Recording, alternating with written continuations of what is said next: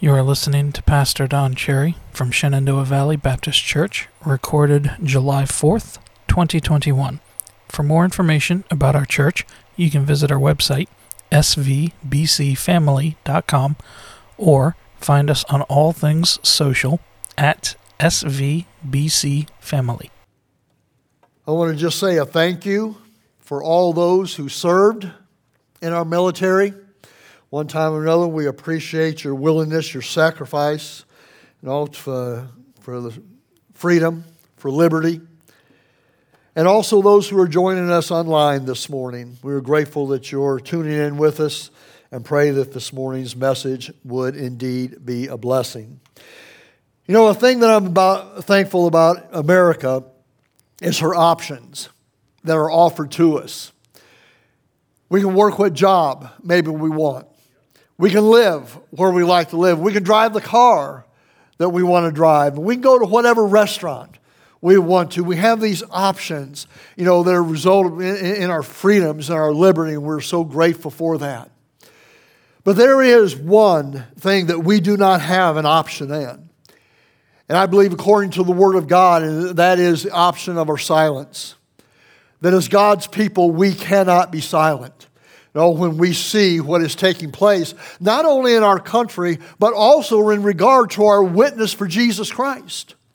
Because we have been called to be a witness, we have been called to be a testimony, and we are to declare the entire truth of God's Word. And I believe that means that when we see things going on in our church, in our family, in our community, or in our nation, that we have an obligation and I believe a right to speak up when it comes to the Word of God and to share those truths with others. I want you to go to your Bible this morning. I'm going to take an Old Testament passage and tie it in with a New Testament passage. David will have these up here on the screen. But in Micah chapter 6 and verse 8, the Bible says, Wherewith shall I come before the Lord and bow myself before the high God? Shall I come before him with burnt offerings, with calves, with calves of gold? And I'm sorry, I went to the wrong street. No, I'm there. Okay. I got to get down to verse 8. 6 and 8 look too much alike. He has showed thee, O man, what is good, and what doth the Lord require of thee, but to do justly, to love mercy, and to walk humbly with our God.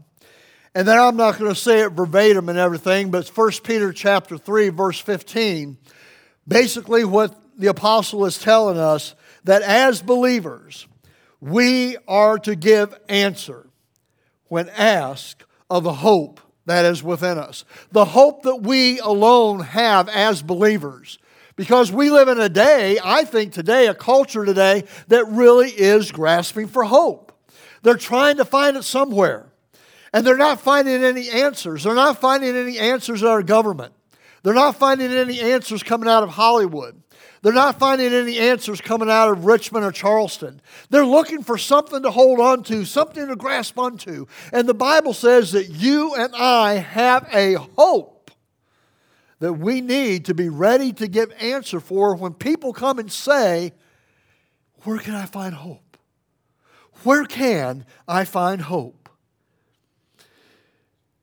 You know, in this world, both politically, culturally, the Bible says that we are indeed in this world, but as believers, we're not of this world because we are citizens of a greater kingdom. I'm proud to be a citizen of the United States of America. And oh, maybe like many of you, I've traveled to different countries and everything, and I can tell you something. While I've enjoyed those travels, like Dorothy said in The Wizard of Oz, there's no place like home and all. I always look forward to coming back to my family, to my house, to my country, you see. And I'm like you, I'm burdened with what I see going on.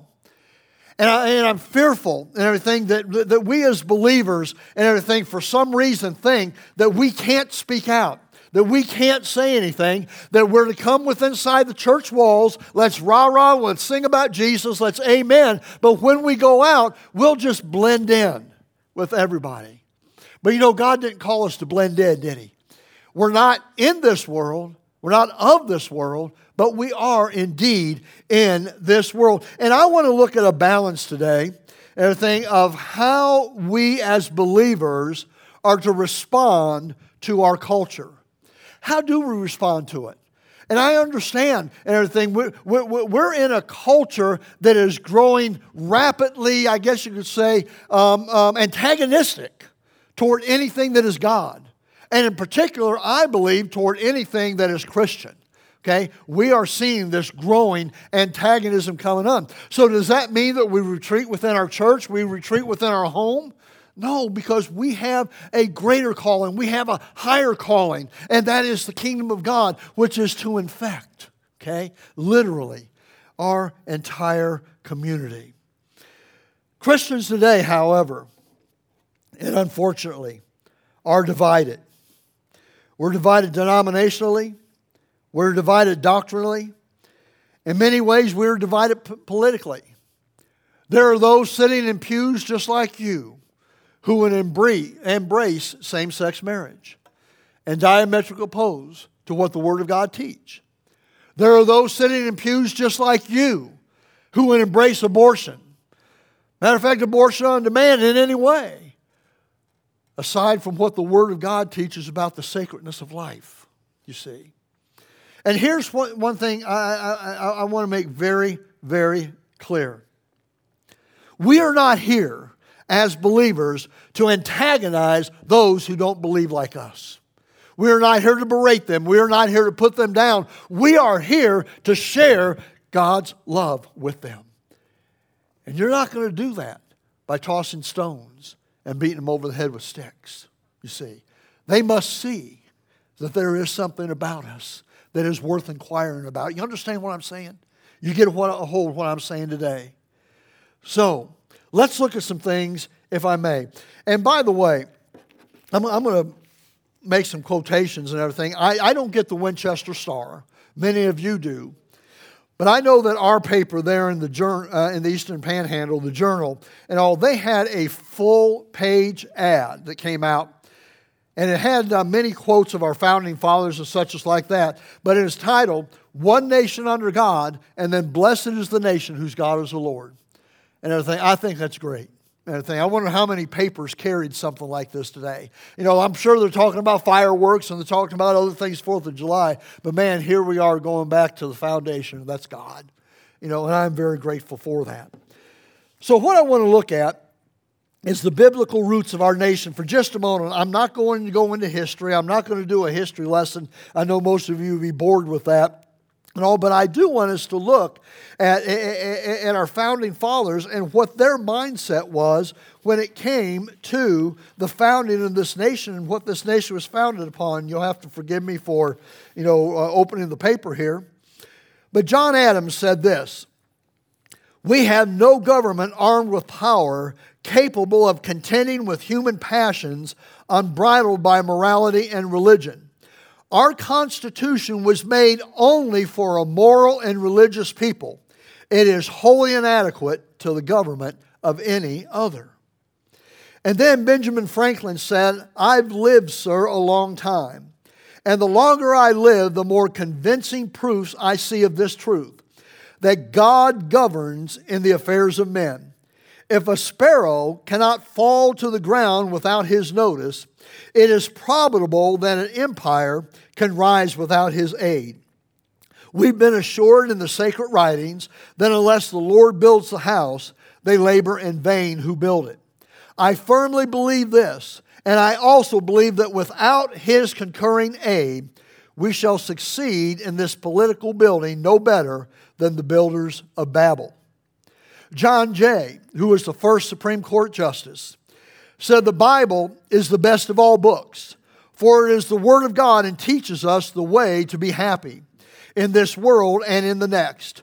Continue, therefore, to read it and to regulate your life by its precepts. Joseph Story, another U.S. Supreme Court justice, said one of the beautiful boasts of our municipal jurisprudence is that Christianity is a part of the common law.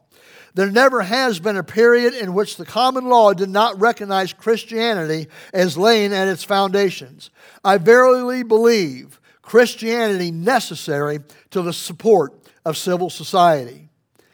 And then a Senate uh, judiciary uh, report back in 1853 said this We are a Christian people, not because the law demands it, not to gain exclusive benefits or to avoid legal disability, uh, disabilities, but from choice and education. And in a land thus universally Christian, what is to be expected, what desired, but that we shall pay due regard to Christianity. And I'll close with this this is a Supreme Court decision in 1892. It said, There is no dissonance in these legal declarations. These are not individual sayings, declarations of private persons. They are organic, legal, governmental or, or, um, utterances. They speak the voice of the entire people. These and many other matters which might be noticed add a volume of unofficial declarations to the mass of organic utterances that this is a Christian nation. Now, this is from our founders. These are from those who discovered this country. These are from those who wanted to find a place where they could worship God. They weren't looking for a place to get rich or to build their own empire. They just wanted to come to place and worship God according to the Word of God, according to the dictates of their conscience. And in the forming of this nation, we see how the Word of God was in the foundation of our country, in the foundation of our laws. Think about our laws for just a moment, folks. We have laws in this country against premeditated murder. Where did that come from? Thou shalt not kill. We have laws against theft. Where did that come from? Thou shalt not steal. We have uh, uh, other laws. We have laws about a fair trial that there must be witnesses, right? Well, where did that come from? The Bible says, at the mouth of two or three witnesses shall a matter be. So we see that our jurisprudence, we see that our law, we see the very underpinnings of this nation came as a result of those who believed in the God of the Bible and the truth of the Scriptures. You look at the founding of this country, and as this country began to expand, you see that in those original colonies and first colonies, that often the very first building that was built served as both a church and a schoolhouse. And in that schoolhouse, you find that the primary textbook was the Word of God, was indeed the Bible that men lived from. We listen to the words of our founders, but we live in a time today when we are seeing the basis of our law, the basis and underpinnings of our culture being shredded, our Constitution. And particularly the First Amendment, the Second Amendment, the Fourth, and the 14th Amendment. You know, almost like, you know, we, we can just disregard this because people feel different. So we can shred the law. And it's going to be real easy to jump on our politicians. It's going to be real easy to jump on our governments. It's going to be real easy to jump on our media and such as like that. But you know, they're shredding the Constitution. But listen, there is another document being shredded, I believe, today, and that is the document of the Word of God. And by that I mean it is not being shredded by government. It is not being shredded by Hollywood. It is being shredded by the people who sit in the pews of our churches today. Now, we need to think about this and think seriously. We're in this world, but we're not of this world. We are, there is something different about us who claim the name of Jesus Christ. And I'm going to deal with that in just a moment. But here we sit. And how are we unlike the world that we are not of? Yes, we're in, but we're not to be of. How? Because why? If any man be in Christ, he is a what? New creature. Old things are passed away, all things become new. Now we are to look at the things of God that guide and direct us, and the Word as a lamp under our feet, light on our path. And listen, I get it. I get it. Every one of us struggle one way or another, don't we? Okay? We all have things. I dealt with in Sunday school this morning. We all have things that we, that we wish we hadn't have done. We all have things that wish we hadn't have said. Look, we struggle. It's a battle. It's a continual conflict. I get that. But I also know this. Greater is he that is in me than he that is in the world. And when Scripture says that I can do all things through Christ who strengthens me, that means I can overcome the flesh. I know I'm going to lose from time to time, but it doesn't have to govern me. It doesn't have to dictate to me. It doesn't have to dominate me. And just like I mentioned this morning, we have those sitting in our pews whose homes are shambles. We have those sitting in our pews who embrace the things of this culture, be it abortion, be it same sex marriage, be it various other things. We have those in our churches today, sitting in our pews today, who are in counseling because of alcoholism, drug abuse, pornography use, sexual addictions. Come to church on Sunday, but then nobody can tell the difference Monday through Saturday. This is not where God would have us to be, dear friend. He has called us as citizens of His kingdom. And while we are thankful that we're citizens of America, we are members of a greater kingdom. And therefore, it should be the Word of God that is our Constitution. Yes, we support the Constitution of this nation. Yes, that is the founding of this nation. But it is the Word of God that when our Constitution is no longer, the Word of God will stand. Because it is forever settled in heaven, you see. And it's not going anywhere.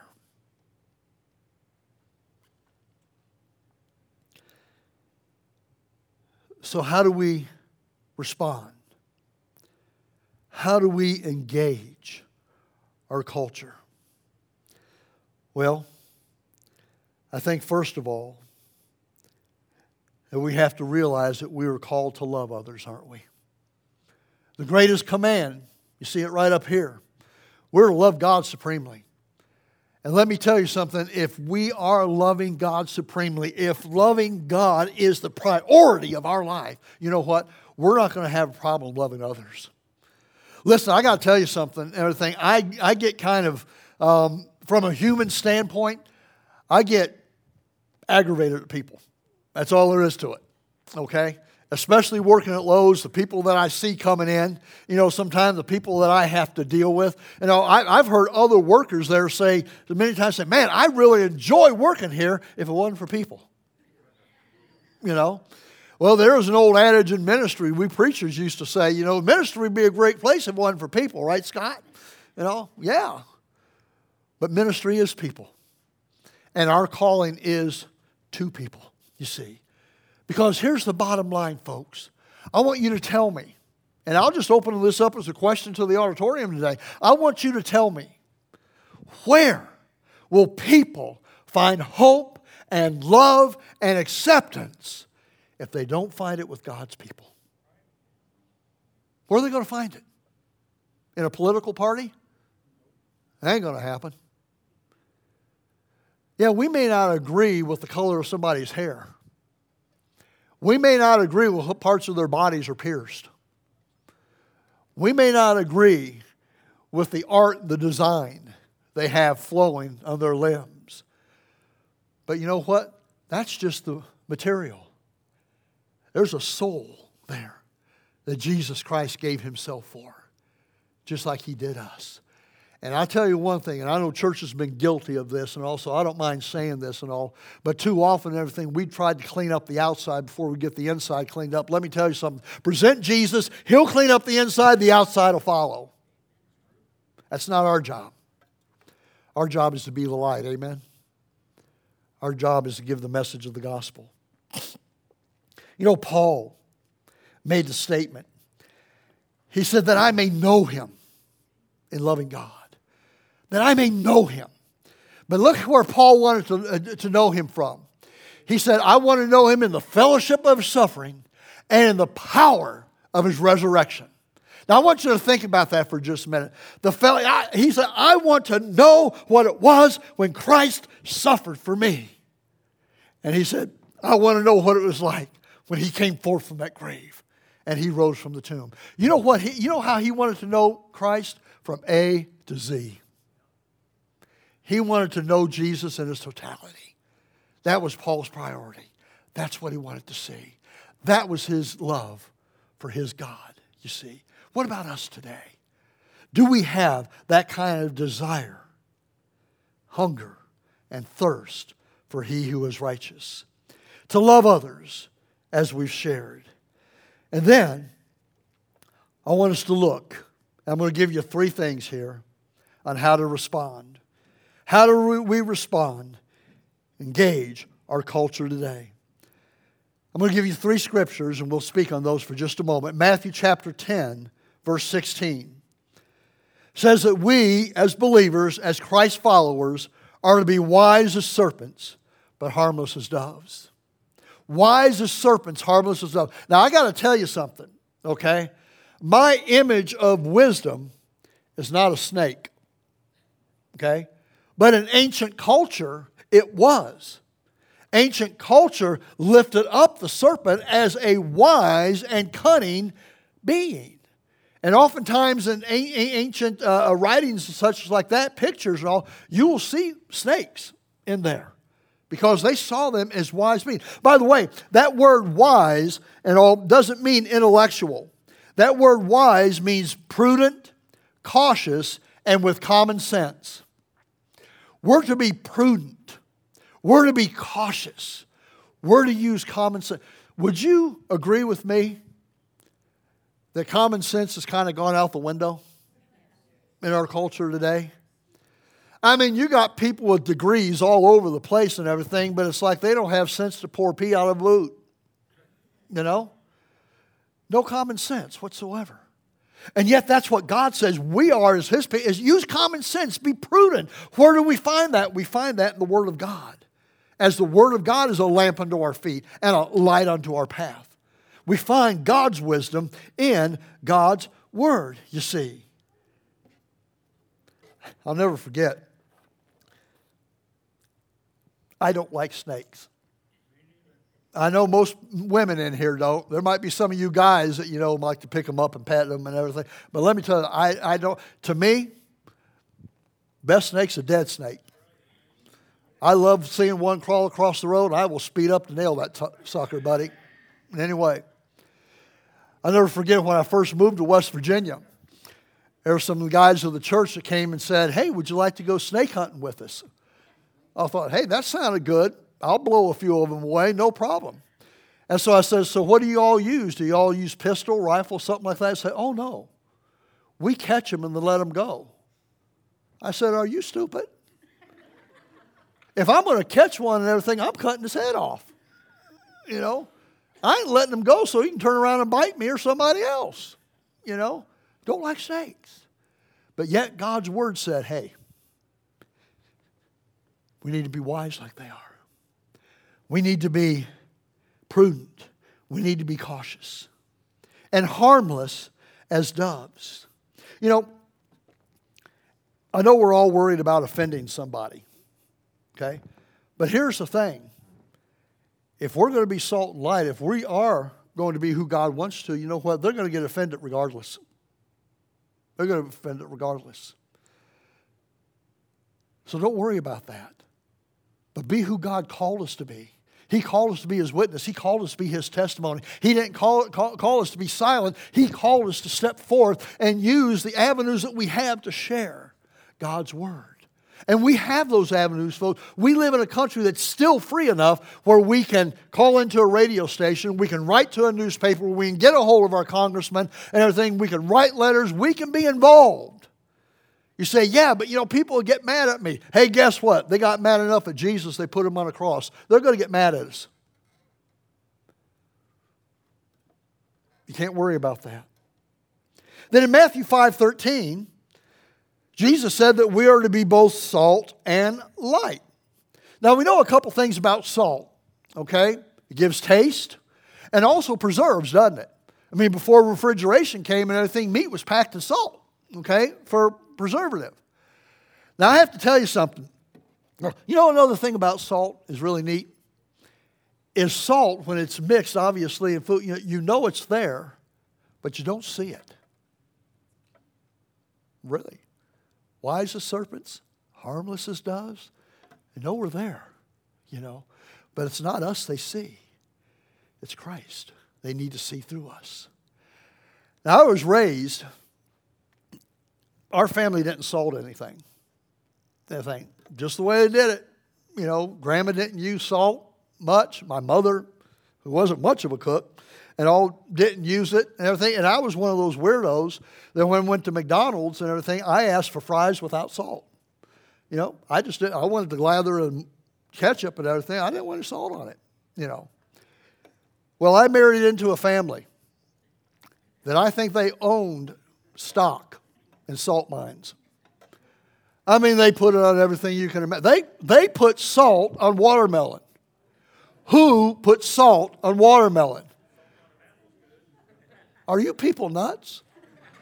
Watermelon is crisp, it's sweet, it's juicy, and you're going to throw salt onto it? You know?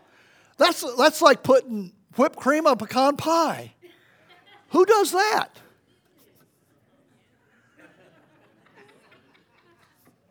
Yeah. Yeah. You know, whipped cream's good on anything, isn't it? You can put that on green beans, man. I mean, that's good on anything. But salt and light to season, to preserve. We live in a nation we've already seen that which our founding fathers believed in and literally were willing to give their lives and their fortunes for. We're seeing those things be shredded. And we wonder, we wonder, why is this, why are we, why are we here? Heard the words of a song that said, Those who are in our schools of one generation will be in our government the next. We had a generation where we removed God, didn't we? We took prayer out of the school, we removed the Bible. God can't be named. We don't have Christmas break anymore. We have winter break. We don't have Easter break anymore. We have spring break. We've removed God from the psyche of American children, and now those children have grown up. They are in our government, and we wonder why our government's messed up like it is. No conscience, no knowledge of God, no foundation with which to stand upon. We're to be salt and light. And lastly, Ephesians chapter 4, verse 15. And I'll just let you fill in the blanks. Speak blank in blank. Come on, folks, you know it. We are to speak truth in love. Speak truth in love. That's how we're to do. 1 Corinthians chapter 13, verse 13. Of course, that's a great chapter, uh, God's love chapter, defining what love is, how love is shown, how love is realized, and such. And then he said that, the, the, that these three are what is given, and that is faith, hope, and love. But the greatest of this is love. Why is that? Because God's love. And we, as God's children, are to reflect God's love whether it's politically, whether it's educationally, whether it's economically, whether it's spiritually, we are to reflect God's love. And that God's love would indeed drive us in every aspect of our life. Speak truth, dear friend, but do it in love. You can get your point across. You can take a ball bat and get your point across. Okay? But the message isn't going to be received. But when we have concern, when we look past skin color, when we look past hair color, when we look past all these other peripheral things, and we see into the very soul of an individual, then love will motivate us because we realize that without Christ, there is an eternal hell waiting for that soul. We don't hear about that a lot in our churches today, do we? Man, we want to hear the good things. Tickle my ear, preacher. I want to feel good going out the door. And I'm glad, you know, that we can come, we can be encouraged, we can get into the Word of God, we can fellowship one another, and we can have fun coming to church. But when we get outside the doors, we need to realize those people that we are coming in contact with have an eternal destination that if they don't know Christ, they're going to go to hell. Sorry. I just got some people offended. But you know what? It's the truth. It's the truth, you see. And boy, I tell you, if there's a day and a time when a good dose of truth is needed, we live in it today, folks. We live in it today. So I close with this. May we see past skin color, past cultural differences, past any character issue to the eternal soul of those created in His image, those who Jesus loves and died for. Would you bow your heads, please?